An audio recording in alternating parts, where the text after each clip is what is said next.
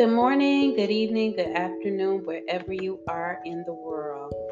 Let's talk about the full moon in Cancer that's on the 17th of January 2022.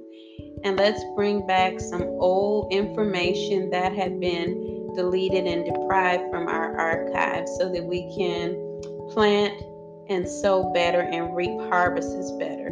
So, this moon is ruled by um, the goddess Diana, and it is ruled by the goddess Diana because she rules over the fourth house in the natal chart. Uh, if you have a sun sign in Cancer, then she, that goddess, rules over you as well. This is not to take anything away from Christianity or to say that we worship other deities, but to get to know more about the universe. And these are universal energies that are named and um, they influence us. They are named after some beings in the past or myth- mythological beings. Um, but the fact of the matter is, is that they're energies that influence our lives positively and negatively. It has nothing to do with taking away the power of Jesus Christ as many people um, would say, but it is going back into history, finding that um, there were other or there is other information that we need to know about that we hadn't. And because we did not know, our lives are influenced by the energies of the universe on a good level and a negative level.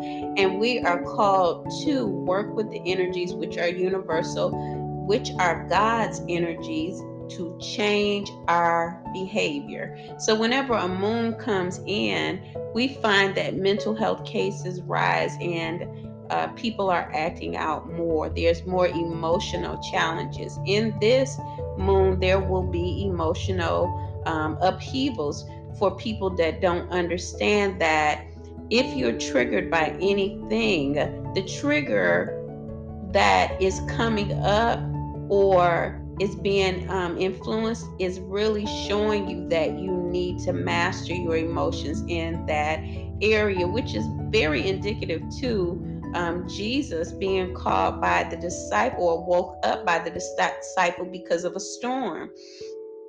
I know that many people believe that the storm was an outside external storm that could have been, you know, um, a hurricane or um, that kind of thing or um, a tornado, but what about an emotional tor- tornado that someone is having?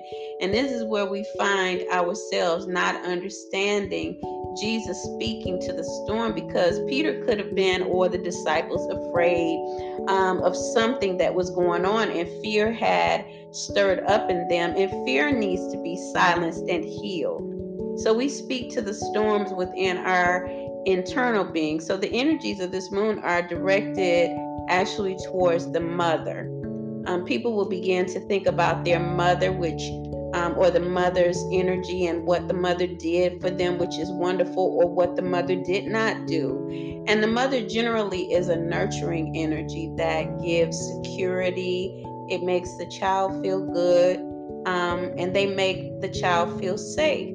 Um, in this energy, there's much to deal with depending on whether the moon is aspecting your chart or where the aspect is, the moon is. And so we want to remember the moon um, is asking us to review something that we may need to release or um, transform and upgrade. So, what is uh, Cancer?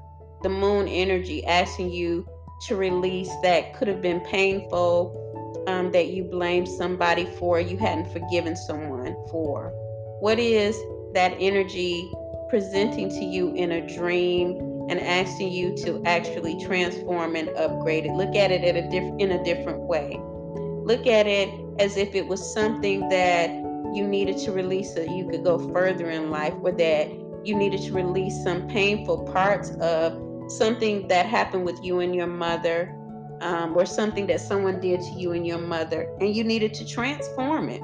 Well, this moon is a full moon, thus, it could be asking if we have hidden fears. If we're not aware of the fears, then the fears will come in moodiness and um, emotions. People could break down crying. Um, you know, fear and moodiness can cause you to act out and want to fight um, to want to possess life the way that you want to, um, to be angry, have rage and fits, you know, because that's a part of storms and um, uh, emotions. So, this, the moon would be sitting in um, the fourth house, which is the fourth house of the natal chart. But in your transiting chart, you're going to count from the place you were born. Like if you were Virgo, to count four houses, counting Virgo's house, the sixth, seventh, eighth, and the ninth. And the ninth house would put you at the moon aspecting Sagittarius, you know, some philosophy, things that are hidden concerning um, your knowledge, your wisdom, um, your practices. If you're a lawyer or if you wanted to be a lawyer, a doctor, that kind of thing.